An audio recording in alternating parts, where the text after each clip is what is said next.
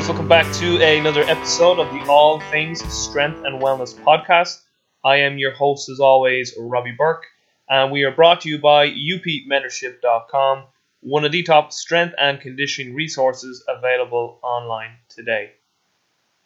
This episode's guest is Will Fleming from willfleming.com and from Force Fitness and Performance, which is a training facility located in Bloomington, Indiana, in the US. Will is a sports performance coach and a weightlifting coach whose expertise comes from years of training and coaching athletes in multiple sports. His athletes are routinely the most explosive, fastest, and strongest on the field. As mentioned earlier, Will is the owner of Force Fitness Performance, which has been open since 2008. Force boasts a impressive track record of success with 90 plus athletes earning Division 1 scholarships and nearly 225 athletes moving on to compete at the NCAA level in Division 1, 2, and 3. Athletes from professional football, basketball, baseball, soccer, and track and field have trained with Will and his team of coaches at Force Fitness and Performance. In addition to being a business owner, Will has been the author of numerous books and training products for athletes and weightlifters alike, including his complete Olympic lifting handbook. Will is also the creator of the Certified Weightlifting Performance Coach course, with nearly a thousand certified coaches around the world using his teaching techniques. Will has also contributed to publications like Men's Health, Women's Health, and T Nation. Will lives in Bloomington, Indiana, with his beautiful and supportive wife Ashley and their son Jack, and at the current time of this episode, they were expecting another baby on the way. On this episode, Will and I discussed many, many topics, including Will's background, Will's personal and professional influences, the good and not so good things that Will sees within the physical preparation profession, and what solutions he would offer up for the not so good things that he's seen. Will discusses the importance of knowing the difference between principles and methods. Will gives us an in depth breakdown of his training system. Will's take on velocity based training for Olympic lifting and their variations. Why Will likes to utilize muscle cleans and snatches within his Olympic lifting prescriptions. Will breaks down his technical model for teaching Olympic lifts. How Will utilizes complexes within his prescription of the Olympic lift variations for increasing training volume and also for correcting technique. Will also gives his take on why he believes that Olympic lift variations are just one of the many ways to develop power output and not the only way. Again, many roads lead to Rome. Will discusses the difference in the programming and periodization schemes that he uses with his athletes versus his Olympic lifters. Will gives his top resources and advice to all of the listeners. And finally, if Will could invite five people to dinner, dead or alive, who would he invite and why? Guys, this was an absolutely outstanding episode, Will, and I hope you really, really enjoy it. Okay, Coach Will Fleming, it's an absolute pleasure and an honor to have you come on to the All Things Strength and Wellness podcast, my friend. Just for the listeners who may not be too familiar who you are, which I would imagine will be very few people, uh, just fill us in on the background, Will. Yeah, absolutely. So uh, I'm in Bloomington, Indiana, uh, which is a smallish town. Uh, we have a real, really big university here um, uh, in the middle of America, and so uh, my background started. Uh, I I've gotten pretty good at telling this because I think it's really uh, it it frames why I became a coach and why I do what I do and how I got into Olympic lifting and all that kind of stuff. So when I was 15 years old, I was playing American football and I had gotten thrust onto the the varsity team at our high school, and I was woefully undersized and uh, under athletic. I, I, had I can remember really clearly running uh, a 40 yard dash before the season at five and run, I ran a five two, which is fast. Yeah, yeah, and I had a 24 inch vertical jump, and I weighed maybe 155 to 160 pounds, and so not ready to play varsity football against the teams we were playing.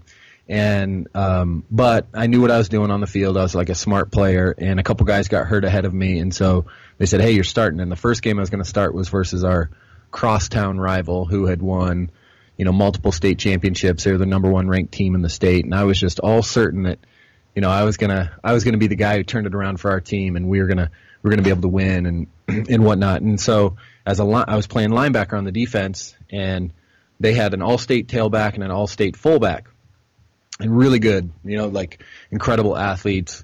Um, they're both junior or seniors in high school that year, you know, really, really excellent players. And so I recognize the play that's coming, and I know what my job is, and it's it's to meet the fullback into the hole, right, and and you know bl- and hit him while he's trying to block me, and let somebody else come over and make the tackle. So I'm like, I'm going to do my job.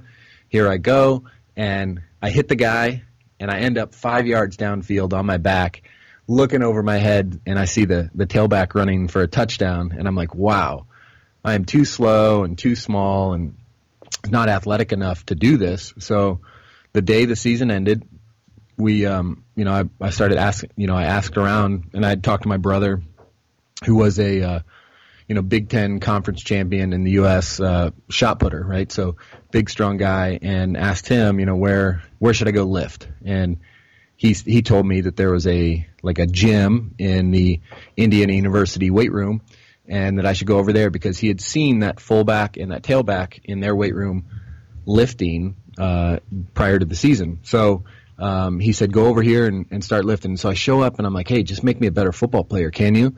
And they said, "Yeah, we can, but you're, you know, you, we are an Olympic weightlifting club, so you have to compete in weightlifting as well." So I was like, "Whatever it takes to be a better football player." So start training with these guys, and I was really fortunate that one of the coaches was a 1992 Olympian in weightlifting for the United States, and one was the head coach of a, a couple world championship teams, and really, really good coaches, excellent tutors, excellent mentors. Who, who, who, are, who are these guys? Just name wise. Uh, Paul, Paul Fleschler uh, was a 1992 Olympian uh, in the 90 kilo class, and then um, Frank Exton was the was the coach, and Frank went on to be the uh, president of USA Weightlifting for a period of time, and then Paul was the men's national team coach for the United States. So, you know, I just happened into these really, really great coaches, and they had, you know, lucky, graduate assistant lucky, coach. As we say Yeah, in right? Ireland, you lucky bastard, yeah.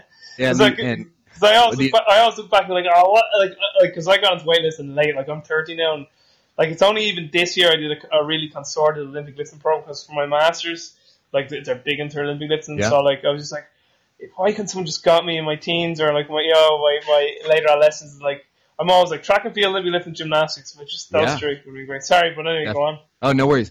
And so, you know, I'm I'm not particularly good at that point, and they, you know, we start we start training and competing and whatnot, and I go to some junior national championships. But if fast forward two years and before my senior year of high school, so I'm 17 years old. I started when I was 15. By the time I'm 17, uh, I was um, I had run a four five a 4.5 second 40 yard dash. I had a vertical jump of 36 inches. Uh, I had um, I was 215 pounds, you know, and I had like I had cleaned 330 pounds. I had done a snatch with 275 pounds. So I was just like completely transformed, and so I was an athlete that wouldn't wouldn't have gotten recruited, wouldn't have gotten the opportunity to play college sports or do anything, travel, all that kind of stuff. But then because of these coaches that had really really poured into me and shown me uh, you know how to train and taught me everything that they knew. I, I had college scholarships for track and field. I had college scholarships for football. I got the opportunity to live at the Olympic Training Center in Colorado Springs. So these are all opportunities that wouldn't have been there. And so that was kind of a light bulb moment. It was like, man, if I could do that, right? Like open up those doors for athletes or anybody, you know, phys- by physically improving it, helping them improve physically, then uh, that would be a really, really cool profession. So uh, went from the Olympic Training Center, uh, competed collegiately as a track and field athlete in the hammer throw, um, was an All-American in the hammer throw, then um, set the you know set the school record, competed the Olympic trials in the hammer throw as the, one of the smallest competitors to ever do that. Right, so I'm only 5'10 and I was weighing 200 pounds at the time. So um, that was my athletic career, and that just kind of uh, at that point, uh, by the time the Olympic trials came around, I knew that I was winding down on the track and field side and started coaching some people and working with athletes, and then opened my gym shortly thereafter. With the just in terms of timeline, so what age were you when you when you first went to that weightlifting club? I was 15. So between between the age of fifteen and then when you went to when you when when you finished college, were you weighing two hundred at five ten? Um, I, I got up like so you know you kind of go through like oh I need to get bigger because I was a thrower so I weighed around 200, 220 at my heaviest. Wow. Um, but You, when you I said was, you were 150 at 15 years old. yeah yeah so Wow. I was 220 to 230 sometimes and then I realized that my best competition weight was what I was competing at when I went to the Olympic Olympic trials in 2008 and I was about uh, it was about 90 kilos right because I remember I hit my all time best clean before the Olympic trials I cleaned 182 kilos and it was a double body weight clean so Nice, nice. Well, a question I love to ask everyone is in terms of your biggest influences, who have been the biggest influences on you, not only professionally, but also personally? Well, certainly those coaches at the start, you know, piqued my interest, right? and they all had different things about them that were awesome. I mean, I can remember Paul would, you know, he kicked me out of the gym a couple times, right? So it's like, uh, so he was, you know, tough, but really like, uh, you, he was real demanding and he was real clear about what he wanted. And then one of the assistants there was a guy named Jeff Eliason and Jeff was a, ended up being a collegiate strength coach, Indiana University, and was the strength coach for their basketball team, which has always been highly ranked. And so, um, but he was real, you know, caring, like, uh, you know, wanted to sit down and talk to you about what's going on in life and all that kind of stuff. So I took things from, from those guys definitely. Um, and then, uh, you know, as things have progressed, my throws coaches were really influential. I had a, I had a guy who was a throws coach, uh, named Rob Roeder, who probably hasn't coached anybody else in 25 years, but he just happened to see me throw one day and said, "Hey, I'd like to help you with some things." And turned out that you know his roommates were Hungarian, and he had lived in Hungary for a while to train with them, and um, he was you know the whole conversation about internal external cueing and all that kind of stuff. He was he was giving me external cues when he was coaching. You know, most you know when when you go something really technical, like Olympic lifts or the hammer throw, you start you you kind of head towards these internal cues like squeeze the lats or you know depress your shoulder blades, all this kind of stuff, um, or you know turn the right leg. And Rob would say stuff like you know act like you're spreading peanut butter, you know just stuff that didn't you know you're like what and but then it happened right and he was like he never ever t- referred to a part of my body or anything like that never said you know your lats need to be tighter or you need to do this or whatever. It was all these really vivid images. So I got this like crash course with him when he was coaching me in the hammer uh, right before the Olympic trials that I was like, man, everything's clicking and it's the way he communicates, right? So it's how he communicates. So he was a really big influence. Once I got into the profession more, uh, Robert Dos Remedios is probably my biggest influencer, one of my best friends now, and uh, and you know I really had the opportunity. I read power, mental health power training, read cardio strength training, met him, started you know talking, and we you know talk every single day. So um, he's been one of my biggest professional influences. Um, and then guys like you know running the business like Pat Rigsby, and then uh, certainly you know the big names out there. I've read you know everything Mike Boyle's put together and all that kind of stuff. Eric Cressey, Mike Robertson, all that. Yeah, those are some good tips. It's funny that you mentioned the the spread and the peanut butter because uh, I I interned at Altis there just uh, a few months ago and got to spend some great time with the likes of Dan Pfaff and Stuart McMillan. Yeah. One day Dan was uh, training one of the uh, high jumpers Mhm. and like she was she was kind of not placing her foot or she wasn't applying force on the ground in you know the most efficient manner possible to jump over the bar. And uh, Dan Dan goes through. Have you ever seen manure slide off a shovel head? And she was like, she was like, yeah, I, I think I you. She says, well, that's how I want your foot to apply to the ground. Yeah. Take off. And then, like her next jump, she was it was much better. But it, not saying like it was definitely the cue, but it was just funny. Like But it is that is like track and field. There are these uh, coaches that kind of came about. Uh, Dan being one of them, uh, Bondarchuk being one. All these coaches that have these great scientific backgrounds and these great classical backgrounds, but they're better communicators than anybody we see in like the you know physical preparation world where it's like uh, where you're training people. These people are out there, you know, on a track and they're like going through the motions and they feel it and want you to feel it and stuff like that. So I, yeah, absolutely, I can totally see that one, right? Yeah, yeah, and then Dan is obviously a you know fantastic communicator. Um, he's a great guy. Had a great time down there. But Will, so another question I love to ask all the guests, and, and then we'll get into you know get into more specific questions. in terms of yourself and your coaching is with regards to the good and not so good things you see within the physical preparation profession. What are the things that make you proud to be in the physical preparation profession, and then what are the things that don't make you quite so proud? And with the stuff that doesn't make you so proud, what sort of solutions would you offer up? Yeah, um, you know, on the on the proud side of things, I just think that like our what we do, right? The reason I got into the profession, this like opportunity to change lives and stuff like that, to be um, Alwyn Cosgrove one time said, you know, the healthcare system is actually sick care. We're in the business of healthcare, right? Mm-hmm. So from that person, you, you can help, you know, just like be more physically active to the athlete that you can get ready to achieve a college scholarship or, you know, unlock this like lifelong dream. Uh, those are like good things, right? We have this unique opportunity to do that. The big thing that I see that is not so proud is there's just there's really no barrier to entry to the world of physical preparation, yeah. right? You can you don't even have, you know, I would love to say you only have to take a weekend course and you can start doing it because you don't even have to do that, right? You can be the you can have the best bench press in a gym. You could have uh, you could be the best social media marketer and suddenly you have this huge in group of people that you can influence. So there's really no barrier to entry. So we just see, just we see very little, uh, you know. So it's like two steps forward, two steps back all the time because, mm. you know, we we're making progress. You know, thing people are training smarter and all that kind of stuff. And then somebody gets a million followers on Instagram, and suddenly uh, somebody asks you like, "Why don't I do this workout?" And it's like, well, because that's that's a made up workout, right? It's not like it's not yeah, something real. So yeah.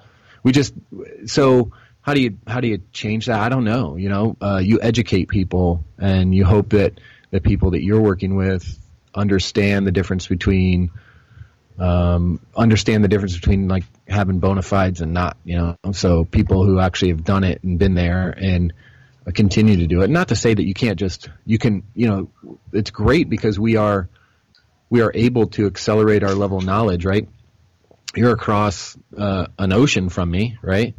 uh, or you know, and, and, I could talk to anybody. I can talk to anybody around the world. You know, I talk to people from Australia. I coach people in Australia. I coach people uh, in uh, Dubai and all that kind of stuff. So I, I'm able to work with people all over the world. So we're really well connected.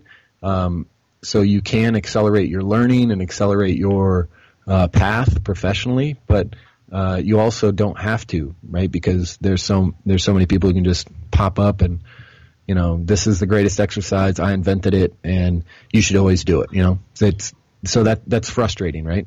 Absolutely, and just I think though the, the solution you did offer there is is the answer is uh, is really just to try and educate people to be more critical with their their thinking. You know, so to become more critical thinkers, and it's definitely a theme I've been hearing a lot more in discussions I've had lately with James Smith, the thinker. Myself and James are really good friends, and I have James on pretty regularly. Um, Jay Schroeder would be another person who I communicate with now and again, and you know, even Jay would say like he would never want anyone to go to him to be mentored. He's like, I want people to understand that I want them just to purely critically think for themselves. It's funny because everyone's like, get a mentor, get a mentor, and even with Dan, Dan said a very important thing to me one day. He says, "Don't get a mentor." He says, "Get mentors." And he's yeah. like, and he's like, because you're going to get so many different perspectives. He's like, if you get a mentor, whether consciously or subconsciously, they're going to try and just instill their belief system within you, just like, mm-hmm. just like what happens when we when we get raised by our by our family or our guardians yeah, right. or our friends or, or society. You know, we, we we know through epigenetics that the environment has a massive influence on the organism. Um, another guy too, Ben Escrow. I only listened to a podcast from yesterday, and, and James said the same thing to me one time. He was like, a really important thing for us to start to realize is, is first principles, like the principles that underpin nearly almost everything. And like if you took first principles nearly from every sort of related field or sector, you realize that like nearly everything is connected. And then like you get back to basic fucking physics and maths, and yeah. realize, oh, it's all connected. Like there's a guy Jim Al-Khalili who wrote a book called Life on the Edge, and in that book, and I've seen a presentation, Khalidi just goes right. If you want to understand everything in life, you need to know biology. And everyone's like, yeah, yeah, yeah. And he goes, but to understand biology, you need to know chemistry. And everyone's like, oh, that makes sense. Chemistry underpins biology. It's like, but to understand chemistry, you need to know physics. Oh, yeah, physics underpins chemistry. It's like, and then to really understand that, you need to know maths. He's like, if you know all that stuff, you've got first prince, first universal principles in place. Then we can start to have a conversation about like all these, all Yeah. these like other uh, other pieces of the puzzle. So it's like, yeah, I think critical thinking is huge and understanding um, you know, the underpinning principles of everything. Because like if we don't start to think more critically and look at principles versus methods, we're really only like talking very superficial things all the time, you know. And I think that's one thing you're right with with the fitness industry is like people are putting up the well, why don't they do this workout? It's like, oh god, we, we need like we need like to sit down and have a really deep conversation. Like, this is so superficial. Like it's just I can't give you the Twitter soundbite to explain this to you. So Yeah. I think it also goes back to the fact, and, and I'm going to show up now. I said this in a, a few other interviews. Uh, I said that because I said the listeners were like, "This guy shut the fuck up." I'm here to listen to Will.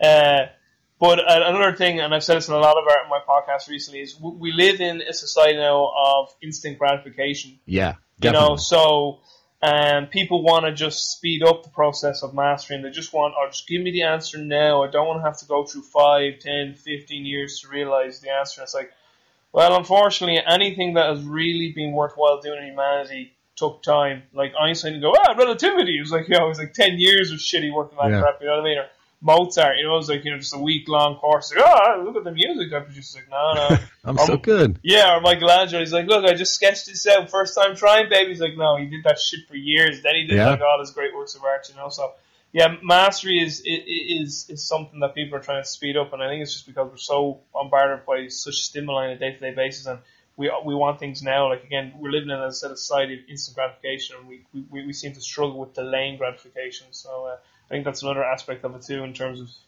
trying to like te- try, trying to get away from this like superficial idea of what fitness is, you know. So, um, anyway, I'm going to move on to my next question for you. Uh, Yeah. So, uh, Will, another question I love to ask, um, and I really want to ask you this is: if I pose a question to you, what is your overall training system, or if you want to use the word principles, or if you want to use the word philosophy? I give those three because sometimes they say philosophy. I said to Buddy Morris one he's like, "I don't have a fucking philosophy." He's like, "I." Yeah. my my program is based on science, it's principles. So whatever word you want to use there. And another way I would term this is if I was an athlete showing up to your gym, like what happens from that day? Like so I walk in, Yeah. I'm ready to rock and roll. Where, where do we go from there? So basically, just walk through your whole training system and, and your reasoning behind it. Yeah. So um, I, my my biggest thing. So I, I always I end up always having a slide at the beginning of any presentation because I, I get asked to talk, talk about Olympic lifts a lot, and the slide is basically that methods are many, principles are few. Methods may change, principles never do, and uh, we kind of go over the difference between the two, and and I, I try to make the point that I'm going to talk about Olympic lifts today, right? I'm going to teach you how we Olympic lift, how I teach athletes to do it, how I teach Olympic lifters to do it, whatever the case. We're gonna we do we use those, uh, but they're they're only a method, right? Because uh, in certain circumstances, we can do it, right? Maybe we have a really really limited time sphere. Maybe we have injuries. Maybe we have X, Y, or Z that just makes it not possible. But the principle to me is that like explosive power, uh, rate of force development, all the things that typically accompany Olympic lifts are are truly game changers when it comes to athletes' abilities. Right? If we can improve, you know, testing measures like vertical jump, ten yard sprint time, change direction time, all all that kind of stuff. If we can improve those testing measures, then we're going to have a better athlete. And the quickest, most direct route for most athletes to improve those testing measures is through improving their power output, right? So, uh, Olympic lifts are the method that I choose typically, but there's a ton of opportunities and, and spots where we're not going to choose them, right? Um, and I can think of a lot of those. Um, but we can we can use them when we have time to teach them, which isn't too much time usually, right? We can get somebody with a pretty comp, you know, pretty good looking Olympic lift in a fairly short uh, time frame. So that's that's the principle, right? Is make athletes more powerful, more explosive, what, whatever phrase you want to use, uh, and that's going to be the game changer. So, you know, our training is going to be based around that. So, uh, you know, in most sessions, we're going to train like a total body push or pull days. We're going to have uh, an Olympic lift or something explosive at the start after, uh, you know, after a really good dyna- dynamic warm up um, that's addressing concerns that we found in like an FMS or uh, some various screens and assessment tests that we'll use. Uh, we'll have a mobility piece. We'll usually have we're always going to address speed and agility in some way. We usually split it up into lateral, lateral and linear days. Then we do total body push, total body pull uh, to finish out. And so we use that pretty much from ages 13 and up. We use something that looks really, really similar to that. And then just the methods we choose uh, is are going to change. Um, our more advanced athletes, high school, college, are going to use an Olympic lift variation and probably going to be pushing the intensity on those. We're going to use, you know, bilateral squat variations, single leg uh, variations, all that kind of stuff, and we'll go through that. The younger kids, um, you know, we may it's probably more exposure to movement, so we're actually probably doing higher reps in a pretty linear pattern and uh, like linear rep scheme, and we're just trying to get them good at the basic movements, the you know squat, push, pull, hinge, mm-hmm. stuff like that. And in terms then of your sort of weekly setup, so do you offer, or do you do like you know, obviously there's in season, which might be two day, and then there's there's three day, there's four day. Like how would how would that differ? Like so, if an athlete can come only three days a week versus four days a week, say versus yeah. five days a week, how would how would that differ? Obviously, it's going to differ between their training age as well. But if I was coming four days a week, would I Olympic lift four days a week with you? Would I do a clean snatch, clean snatch variation, and would it would it be then upper lower split after that, or would it be total body every day, or again, yeah, so, it's dependent yeah, on the Yeah, definitely. So you know, easy one is two days a week. It's total body push pull yeah. Days, right?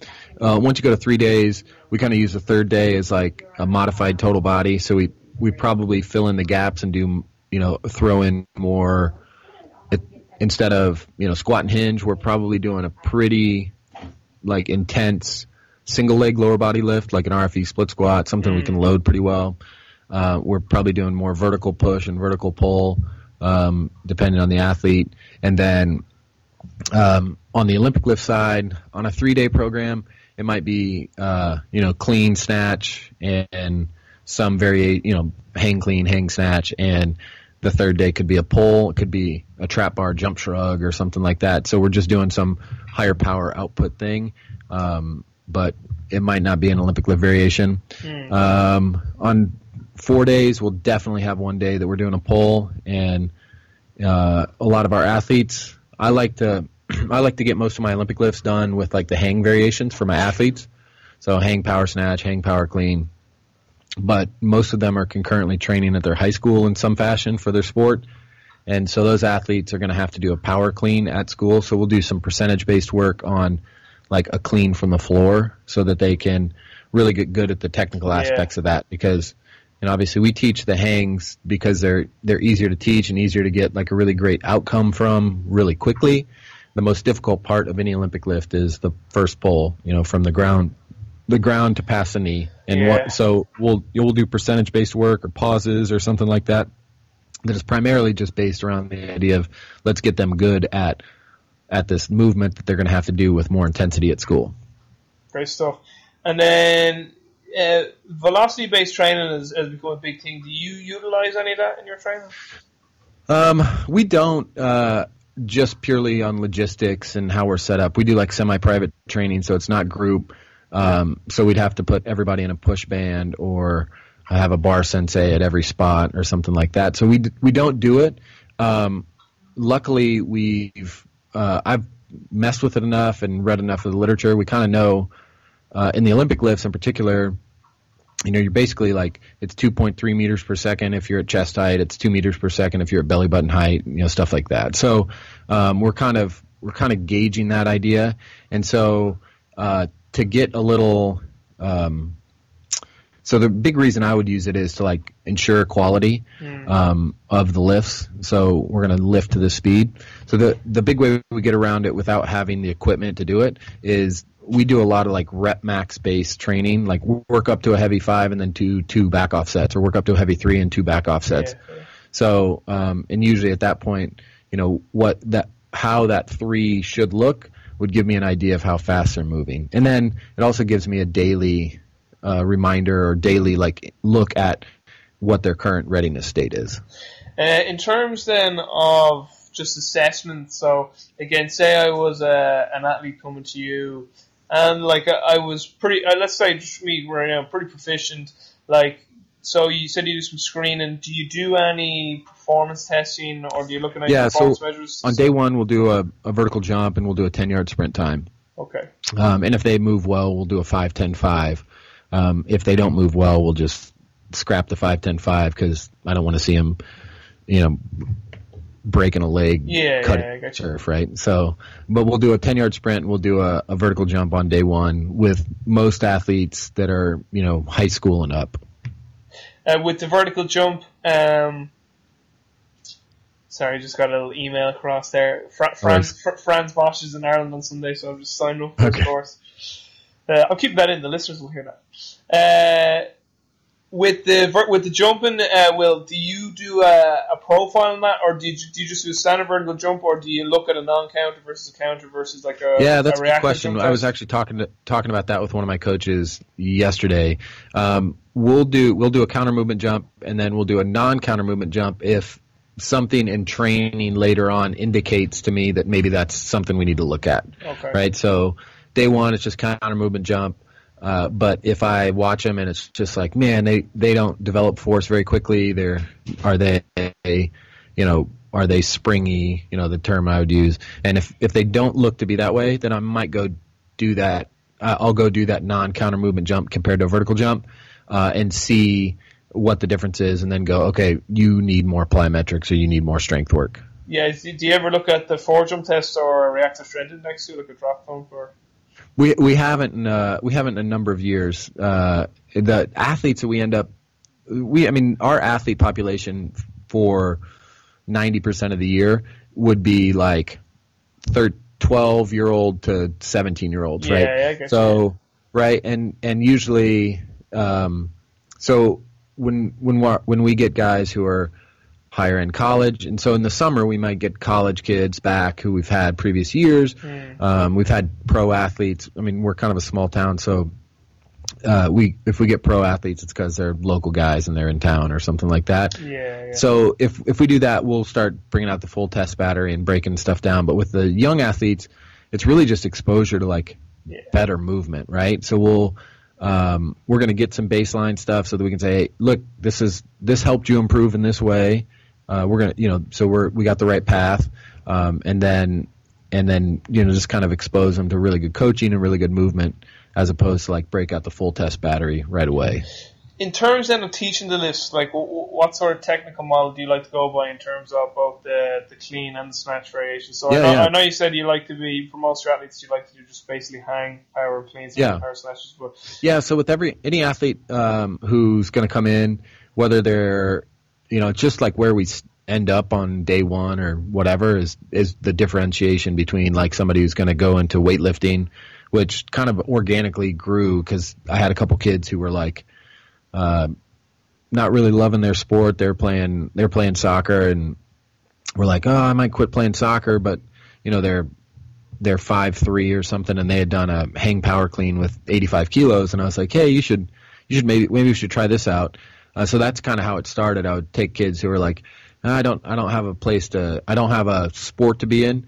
Uh, well, you have some characteristics that would make you good at this sport, so let's try this.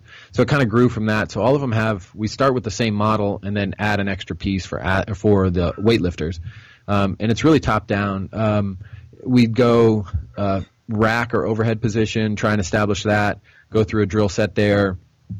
Then we'll go to like a high hip position. Um, so uh, trying to establish a really good like vertical finish as opposed to like a forward back, trying to get that bar path. So uh, our positions are um, are going to be the racked or overhead position, hip position, then above knee. For an athlete, we'll stop at above knee, uh, and then for uh, a weightlifter, we'll go down to the floor and get a good start position. So we'll have uh, you know the three pulling positions and and the and the top, and then at each spot we have a drill set, which is uh, going to be usually a straight arm pull, a high pull, uh, a muscle clean or muscle snatch, then a power clean or power snatch, and then uh, and that's usually where the athletes stop. With a weightlifter, I'll then add in the full lift. So we'll do a full snatch or a full clean from each position. So it's basically like uh, three positions, five drills at each spot, uh, and then we've you know put the whole movement together. So you have five drills at each spot. So with the if I was just doing from the hip and then above the knee, I'd have five at the at the hip and five above the knees. Would that be correct? Yeah, you could. Yeah, exactly. Right. And so, like, some things, you know, we kind of talk about those are progressions, but they're, you know, variations of the lifts. So, you know, one of the big things in training is like, you know, people kind of get stuck on power cleans or we're going to do power cleans in training, right? Or we're going to do, well, we're going to add power snatches. And then they're like, well, that's all you can do. And really, each thing has its own profile and own uh, own ability to create force and do different things for the athlete. So my big presentation that I gave this year at uh, the Speed and Power Summits that we're going uh, that we did around the U.S. was more than power cleans, right? So just progressions and how to choose them, and you know, and so it's like, and so I'd like to point out, like, hey, by the time we're done teaching, we have 15 variations of a clean, right? And you have, and if you're also doing snatches, you have 15 variations of a snatch.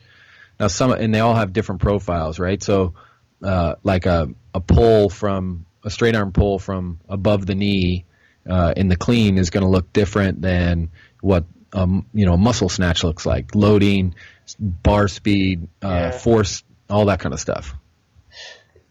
With with the the, clean, uh, the muscle clean, the muscle snatch. What exactly are they utilized for? Yeah, so um, in classical like Olympic lift teaching, uh, muscle clean and a muscle snatch are teaching you this connection in the third pull, almost like what the what the arm path is supposed to be like. Because you know, too often, you know, one common error if you're Olympic lifting is there's there's a, a pretty popular meme that goes around and floats around periodically where it's like here's how to snatch. And there's like stick figure drawings and it's kind of showing piece by piece. And then the guy extends and then the next frame is black and it says and magic happens. And then the bar's overhead right? You know? So and that's kind of what people kind of think. Is like if i pull hard enough it'll end up there. Yeah. but really there's this like intrinsic connection you have to maintain with the bar so that it keeps the right bar path and ends up in the right spot overhead or at the chest right so a muscle clean or muscle snatch it's kind of just slowing it down just a little bit so you feel that connection. So the elbows are going high, staying above the bar. You're finishing vertically and not forward or back. Um, and so that's kind of what the muscle snatch and muscle clean are used for. I don't use. I'll, I'll use muscle snatch and muscle clean in the teaching of the movements. If you have to I'll. I'll use muscle snatches as an actual training variation, something we'll actually do in training on a you know relatively um, frequent basis. Uh, it usually just it's a really good, you know, got like a really good profile in terms of like bar speed, but usually is at a little bit lighter weight because we can't get under the bar, right? And w- So- would, would, would that would that be your Olympic lift variation for that day? Yeah, it could be. Yeah, so we could do a hang muscle snatch. We could do a hang muscle snatch with a clean grip, and then we get a little longer pull, maybe even reduce the load even more. So it could be one of the variations. You know, that might be an in-season uh, variation. It could be like a, you know, a pre-competition for my track and field athletes. You'll see that one day before. So you know, a big, strong guy who can, you know, snatch uh, 120 kilos.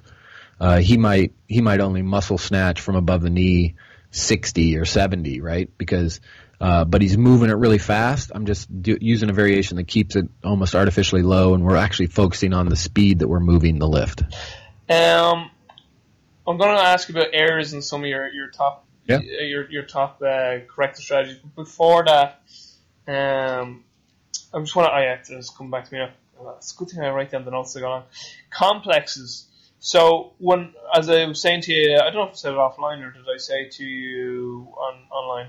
Anyway, before we got on, but uh, about uh, like I kind of only this year I did my first. I don't know, it was, Yeah. while, it was while we were talking.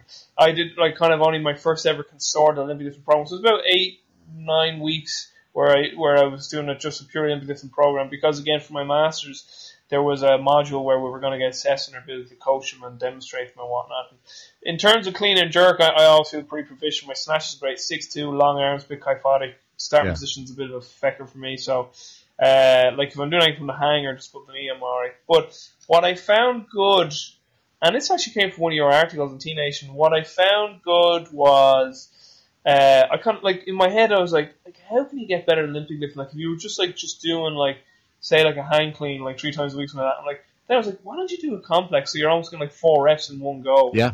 And you're learning, so like, cause the one thing with me is consistency of hitting the same part of my thigh every night, the bar path, you know. So you were, you, I was nodding, and you were like, the first pull into the second pull, like, yes. Yeah. Like, do you ever, like, now with the clean, I'm pretty proficient, but in the snatch, you just have those days where you have what, I don't know if you have this term in America, like brain farts. You know, Yeah, you're, yeah. you're just like, you're like, that's just, I'm just not hitting the right part of my thigh today. So I, I like some, some of the ones I do, like a halt and clean, into uh, a power clean, into like a hang clean, well actually to a full clean, then into a, a kind of a hang clean shrug, into then a full clean where I dropped under each time. Yep. And I found that very, very good. And the second reason why I, I started to utilize the complexes uh, was more for like, don't know, if you want time under tension, really, if you like. Yeah, exactly. Yeah. Because the other thing that when I got into Olympian was feck, you know, like I won't get as much, and I don't, you know, not that I'm a bodybuilder, but I won't get as much time to spend on, say, more accessory hypertrophy Yeah. work because I need to put so much time into the technical aspects. So how can I get a little more load for my system? I was like, well, complexes will help help do that to a degree. And I, met, I came across your article uh, because I was typing in the search engine like Olympic lifting and hypertrophy or, or Olympic lifting for hypertrophy or you know just terms of that. And then some articles, one of them was yours in T Nation. You're like, you know, what I like to do in, in some of my accumulation blocks is to do these complexes, so it helps a little bit with hypertrophy. Because of course, the one thing with Olympians is so concentric, it's not really centric based. We know that Yeah, you do exactly. eccentric damage. But so, do you utilize complexes for teaching and also maybe for some accumulation blocks for hypertrophy? Yeah, so uh, complexes can have a ton of different uses, right? Yeah, yeah. Um, and this this will get into your error correction thing uh, pretty seamlessly. So uh, we'll use complexes. Uh, you know, if there's a hypertrophy block or uh, maybe uh, strength endurance kind of thing. So we'll do multiple reps. Um, where the Olympic lifts might be only done for three or something like that, but uh, you might do you know, three front squats on top of it or something like that. So you might do a, uh, th- two hang cleans, three front squats, three hang cleans, three front squats, something like that, so that we actually have the bar on our body for longer. We would use that for, we'd use those complexes all the time uh, for that sort of thing. For teaching, a lot of times, if I notice, the big one is if, like, you want to have like a really smooth contact in the second pull, so the bar almost slides up the thigh as opposed to like banging, right? Um, in the common, the common like literature uh, interpretation from a lot of Soviet literature is like brush point, right? Uh, but a lot of times you see people do like a contact point. Yeah. Um, so you know, I always tell people if if you have trouble picturing what it should look like, uh, how do you brush your hair? You know, it's like smooth. You know, just whack yourself on top of the head over and over, right? So uh, that's how Olympic lifts should be, right? They should be smooth and, and build up the thigh. So let's say in teaching, I notice that once we go from above the knee, the athlete kind of lets the bar hang out and it bangs off their hips or something like that. It only takes once or twice for an athlete to be like, ah, I don't feel like that's right. That kind of hurts, you know? Um, so we'll do like a pull plus a power clean. So we'll do like pull, pull, power clean. So it's slide, slide, finish. Um, and so uh, we do it in teaching. Ideally, uh, if we see if we're teaching in a group, we see a, uh, a group of people making a similar error, and we'll do it individually if we have the opportunity uh, in a program. You know that that first block may say hang power clean, uh, but you know if I look over and the athletes, you know, kind of things are falling apart. Uh, Yeah. That that could get subbed in really quickly for a complex of a similar number of reps, right? Um, and so, and that, that is that would be when you come to error correction, right? Um, that's the number one way we correct errors, right? So I think uh, Nick Nick Winkelman has talked a lot about uh, you know internal cues, external cues, and then kind of the pinnacle of of coaching is this like environmental cues. Put somebody in an environment where they can succeed. Uh, I've seen him, you know, like, hey, we're talking about posture when we're skipping. You know, hold a medicine ball overhead or something like that. You cannot skip with bad posture when when you have something held overhead. So um, we we do that a lot of times. So um, that instance we were talking about, the bars kind of sliding away from somebody, we're gonna uh, do pull pull clean, right? That's gonna correct the bar path. Um, we may do, um, you know, if an athlete has, you know, off the floor, their their chest starts to tip or something like that, we could do a, a pull. We could do a clean with a pause above the knee or a snatch with a pause above the knee. So they pull, stop, make sure their chest is up, and then go. Uh, it gives me an opportunity to then say, hey, your chest dropped, start over. So uh, the pinnacle of coaching for us is like really eliminating our need as a coach, right? So if I can if I can put you in an environment or program away the error that you're making, uh, I'm going to be much more effective than having to use words. Great stuff, and uh, again, I'm just making notes here. Um, Yeah, no worries. in in terms of um, like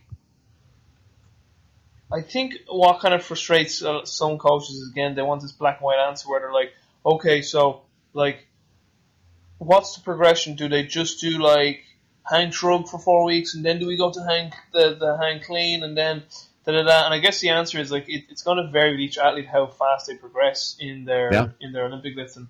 Um, and obviously, the, then there's going to be different practice strategies because again, athletes learn differently. But with you, like, say I'm a new athlete and I come in, do you want them, like, or like, would you like them to be able to do a, a proficient hang clean in that first session? Like, uh, would, would they've gone through all these progress? Like, so, like, let's say, uh, like at Boyle's, for instance, if they're a new athlete, we would teach them a hands-free front squat, and then uh, we would get them just right at the position one, and we would just say jump shrug catch, and we just kind of cue them there through that.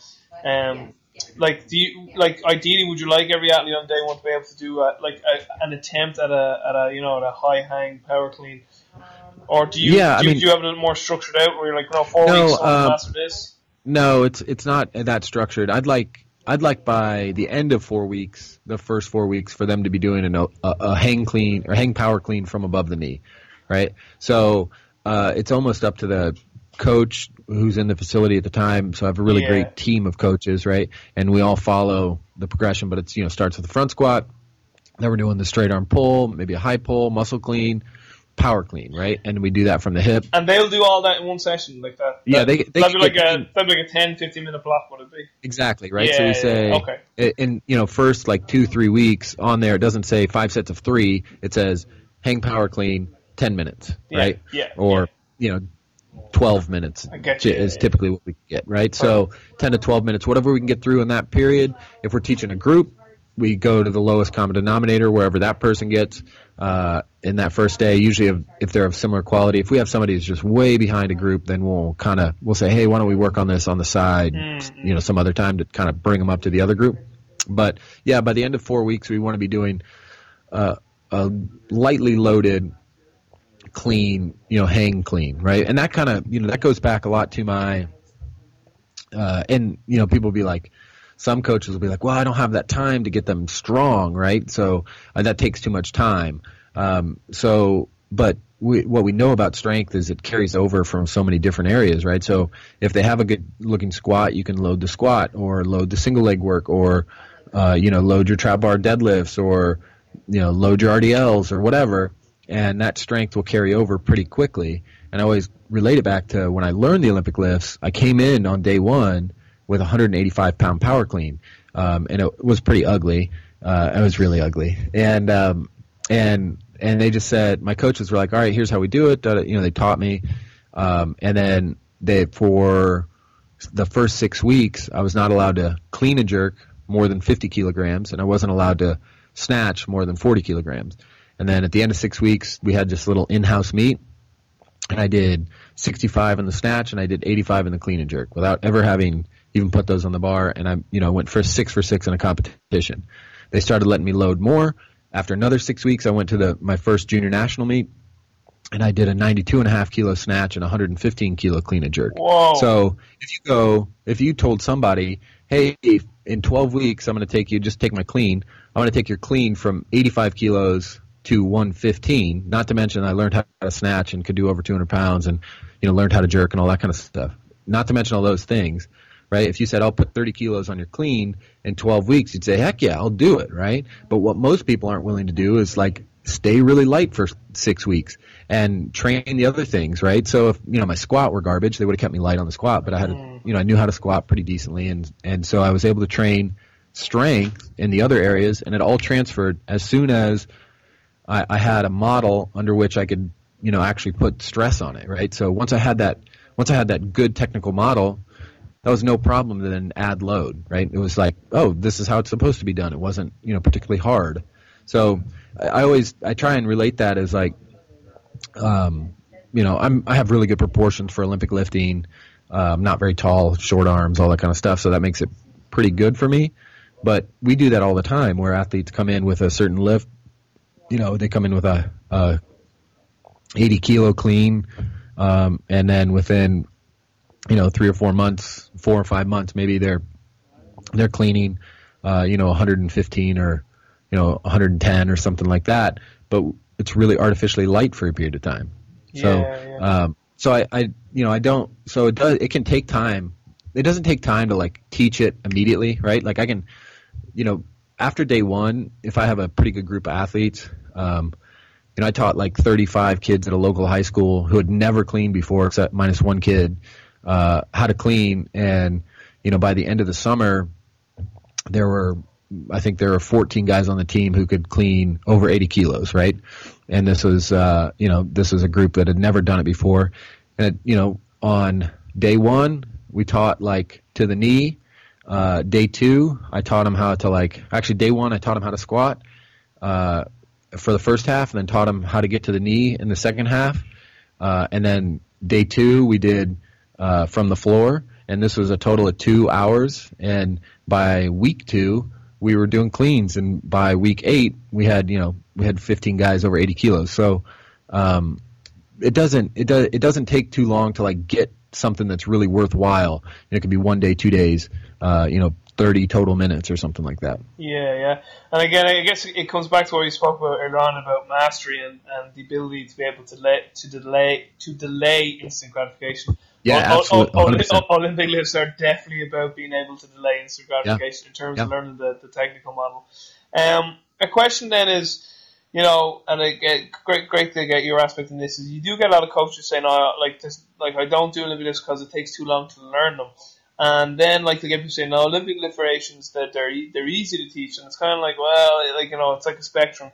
So I kind of look at it like there's a, there is a difference between mastering something and become, 100%. and, and learning something, or becoming or becoming pretty proficient at something. So the analogy I always give is like a guitar, like you know, so like there's lots of people who can play the guitar proficiently well, do some songs, but they're not like Jimi Hendrix on the guitar No. either. Yeah. So I, I guess like the argument some coaches make is well, if I can't get through mastery of and get the full full benefit like a true Olympic lifter, I'm not going to do Olympic variations. And other people like that's throwing the baby out the bathwater. Yeah. E- even if you can get an athlete to a reasonably proficient Olympic lifting variation, they will get some benefit from that once they can apply enough stress through the Olympic lift uh, Yeah. variation or through that method. Um, so like in terms of if if you were to have an athlete, like is there a cut-off point? Like so, let's say an athlete comes and says, "I'm only I only have eight weeks and I've never Olympic lifted." Like, would you still try and do Olympic lifts, or would you be like, or would it be more like, I, I know if I have this athlete for like four years, then they'll be doing Olympic lift variations. Do you kind of get what I mean? So, like, for Yeah, I mean, Yeah, yeah, ahead, exactly. I mean, and there's probably half a dozen con- questions I context, ask them. yeah, context. Yeah, right, because- Uh, I'll give you an example. Right, we had uh, a professional baseball player uh, a couple years ago, never Olympic lifted. Um, had had- we had eight weeks. Um, really good athlete. He actually wanted to Olympic lift. Right, he asked me if he could, but he had had some nagging elbow things Yeah, and yeah, was yeah. already getting paid mul- millions of dollars. and you were So like in your head, "Fuck no." yeah, and he yeah exactly. So we did you know we did variations. We did clean pulls, um, and you know we did like uh, trap bar deadlifts, and we would do a ton of plyometrics and stuff like that. And he got he got really really good. He led the minor leagues in steals that year and had you know the, the best year of his his career because he was really strong and really powerful. But that goes back to that principle. Um, the you know if it's an eight week athlete who's a high school baseball player or uh, a high school basketball player or something like that, and they're pretty athletic, and I see a move on day one and say, you know what, we can do this. But it's almost like, uh, you know, we see a move, I see how they squat. Uh, if they already know how to squat and they know already know how to hinge and they can jump and land and that all looks good, then they have the prerequisites, and then I can go, I can teach Olympic lifts and have a common language because it's like we're gonna hinge to here, we're gonna think about jumping and landing, all that kind of stuff. But if they can't move at all, then no, I got to teach them how to squat, I got to teach them how to hinge, I got to teach them how to jump and land. So, like, if you basically if you had an athlete for like just a one-off block, you, you probably wouldn't spend yeah, unless time. unless like, and it, it's it's what you were saying. I mean, it's basically compare it to school, right? Uh, what are your prereqs, right? In in Olympic lifting, you know, like if Olympic lifting is uh, like a a not rudimentary arithmetic in in the gym. Uh, if you don't know the rudimentary arithmetic, right? If it's division or multiplication, Yeah, yeah. right? I need to teach you the first the stuff first, right? I Yeah. need to teach you how to jump. I need to teach you how to hinge. I need to teach you how to squat, uh, all that kind of stuff. And if I if but if you come to me and you already have that, um, and you're relatively healthy and there's a high upside to it, we can get we can probably get a lot done in eight weeks. Yeah. Uh, and it, but it it's probably going to look like, but it's also evaluating when I put the bar in their hands and we do the first sets of pulls. How's that look, right? Yeah, yeah. And I probably can make a call after trying for one day or 15 minutes and say, all right, it's going to work or it's not, right? Yeah. So that that's kind of where we are. So yeah, we're gonna we're gonna try uh, if the upside's high enough. Uh, and the athlete has those basic skills to start with, because I do think that you know what you're saying is like uh, the power outputs um, aren't just like for the elite athletes, right? Hmm. Really high power outputs come from that uh, that you know power clean from above the knee. Really, Yeah. really high power outputs. Yeah, if, so you look, if you look at the research, it's always at the second, where the second pull. I guess exactly, I guess right? what, what you see with a lot of athletes is that they they, they jump too soon. The bar leaves their body. yeah, they and, don't get the actual hip and knee extension. and they yeah. and they, they end up going forward, chasing the bar and do the Yep, stomp. And then you get coaches saying, "Well, like what? Like they're like like do you get like because you can even get like pure. It's these people actually even with an Olympic lifting background because they're so pure. They're like." What's the point? Like you know, whereas other people are like, Yeah. well, if you put a, a tendo unit on that, right, it, it, it might be as as beautiful as an Olympic lifter, but it still looks pretty decent, and Yeah. the, the, the bar is moving at a, at a pretty good uh, speed. And that just gives me into this other question now, and then I, we'll wrap up the show with, with some of the uh, final few questions. Is um, do, do you feel that by not utilizing Olympics, because again, we go back to this idea of principles versus methods, and Olympic lifts Yeah. are just one method. Do you feel by excluding Olympic lifts that coaches are missing some type of key element in developing an athlete's overall power output pro, uh, profile? So we know if we look at that force velocity curve, you know, you have your maximum strength, then you have your strength speed. Then some I've seen some new ones lately where they go max strength, strength speed, then they go power, whereas where velocity and power both meet, and then there's speed strength, and then there's obviously speed. And a lot of people say Olympic lifts vari- variations. Some of the super maximal pulls are good for the strength speed, and some Olympic variations are also good for strength speed. And then also for the power output, the power Yeah. it's that sort of middle bracket. Then some Olympic variations are good there, and even for speed strength, some lighter ones are good there as methods to use to hit Yeah. it. You know, as as methods again. Obviously, knowing that we're talking methods here Yeah. versus principles. But do you feel by eliminating Olympics as a method that some coaches are missing out on on optimally developing that force velocity curve in an athlete? so if you want to have like a complete profile, there is that spot where Olympic lifts are probably the most direct path to hit, hit that power number, Yeah. right? Where I think that most common thing is you see like 60 to 80 percent of uh, Yeah. max force, Yeah. right? Is that where power lies? Um, and typically, if you kind of do the math and work backwards, it, we always talk about like our max force number is probably going to be, you know, your your back squat or something like that, right? Um, maybe a deadlift or something. And if you work backwards, um, you know, power cleans, power snatches, those kind of fall in that like 60 to 80% range of that max force number. Uh, if we're just going off what we, we have out of the gym and not force plate stuff. Yeah. Um, so it's probably your most direct path to hitting, getting that power part of the force velocity curve covered. But if you can't do it, you can also, you can find different methods, Yeah. right? Because, you know, typically you'd be like, oh, I don't want to take him overhead or I don't want to rack it at the shoulder. But nobody has a problem putting him in, into like a, a clean pull, and you know they might call it a jump shrug or whatever, but it's it's a clean pull. Yeah, Um, yeah. And so people don't have a problem putting athletes in there and and kind of uh, so you can get it. Um, the only intrinsic thing that you get from the Olympic lifts by receiving the bar that I think is kind of uh, underrated when it comes to athleticism is that like absorption of force, right? Because there is a shock to the body, and you have to have you, you have the stopping power to uh, to reach back. So when you play like a contact like a collision sport or a contact sport, I think it it's almost uh, it's highly undervalued uh, that the preparation that it puts on the body to receive you know a load at the chest, right? So I yeah you can you can hit that spot. I think the Olympic lifts tend to be the most direct route. uh, with the most literature, with the most research on it, and all that kind of stuff. But if you, you know, if you really look out there, the um, there's some recent stuff on trap bar jump shrugs at Yeah, certain yeah. percentages of one rep max. I was just about to say that. Yeah. Yeah, so that that's all there, right? So you can use it. Um, you're gonna you you might you'd probably Olympic lifts. The kind of the other hidden benefit is they're just they're uh, they're kind of fun to do, right? and you know, right? And so and I think there's a little more excitement in your program uh, on the day that you guys, if you have a good program of Olympic lifts, on the day that you guys go heavy on the Olympic lifts, right? Because everybody knows if you got it or didn't, right? Yeah. If you leave a trap bar, deadlift, jump shrug kind of short, uh, and you don't get full hip extension, then uh, does everybody cheer in the weight room, or do people go, "Oh, uh, I think he got it," you know? But on the clean, he got it or didn't, right? So I think that there's a li- there's some extra intrinsic values that maybe aren't, you know, they're not research back. They're just kind of uh, if you have them in your program, you kind of see that they're a little more they're a little more fun for the athletes to do.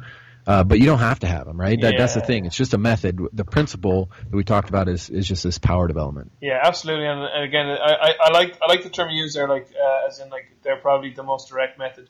But again, there, there's many roads that lead to Rome. And I think what confused a lot of coaches, and this even to me in my earlier coaching career, was that again you kind of saw the force velocity curve, and then you kind of like again saw strength, speed, or power, and, and it was always like Olympic lifts were like the predominant method usually put into that bracket. So a lot of coaches were coming back to, well, if you don't do Olympic lifts, you won't train strength, speed, or, or power optimally. And I remember like uh, Kieran and Flatz's strength, speed, and power outputs are purely just got to do with velocity of the waist movement. Yeah, Like, you can- exactly. Yeah, You can use like a ton of different uh, Yeah, methods yeah, outside of Olympic totally. So again, like the trap bar jump, for instance, or something like that. But yeah, no, and, and see, the reason why I love having these conversations with someone with your background, Olympic lifting, is because you have an Olympic background, and you're saying you don't have to use them. You, like you don't have to use them. I use them because I like using them, and, and I feel they're a, a major tool in my toolbox, and I can teach them well, and I have good Yeah. progressions in place, and you have a deep understanding of them. And you know, I, I, again, I think it's because people always want, or a lot of people want black or white answers. You know, Oh yeah, whereas nearly everything is on a spectrum. Do you know what I mean? It's like, yeah, definitely. like it, it always really like the answer to nearly everything is it depends because we always need to ask about the context of the question. So uh, Yeah. it's great stuff. Well, we'll just wrap up here. Um, questions I always love asking. Uh, oh, one last sorry, one last one if, if you have a little bit of time. In terms of just periodization, like how does that look with you? Like so, like do you do twelve week blocks or I know it can be individual, but let's say you had an Yeah. athlete for twelve weeks or sixteen weeks. Do, do you utilize like accumulation, intensification, and then like a peak and block or like I, I know and I know training age varies, so if it's beginner high school. Yeah. So I mean, uh, same athlete, um, you know, relatively good. We would do something that um, that really is from Coach Dose and Alwyn Cosgrove, which is like their kind of model of alternating linear periodization. So on the order of like every three to four weeks, we're mo- we're changing the rep schemes, and it usually goes like high low high low kind of thing. So it'd be almost like an undulating periodization, but just on a little longer time scale. Um, so uh, and that usually just keeps our athletes in a pretty decent state of readiness because we don't often get our athletes for 12 months, right? Yeah, So we won't we won't get a 12 month athlete uh, in most sports.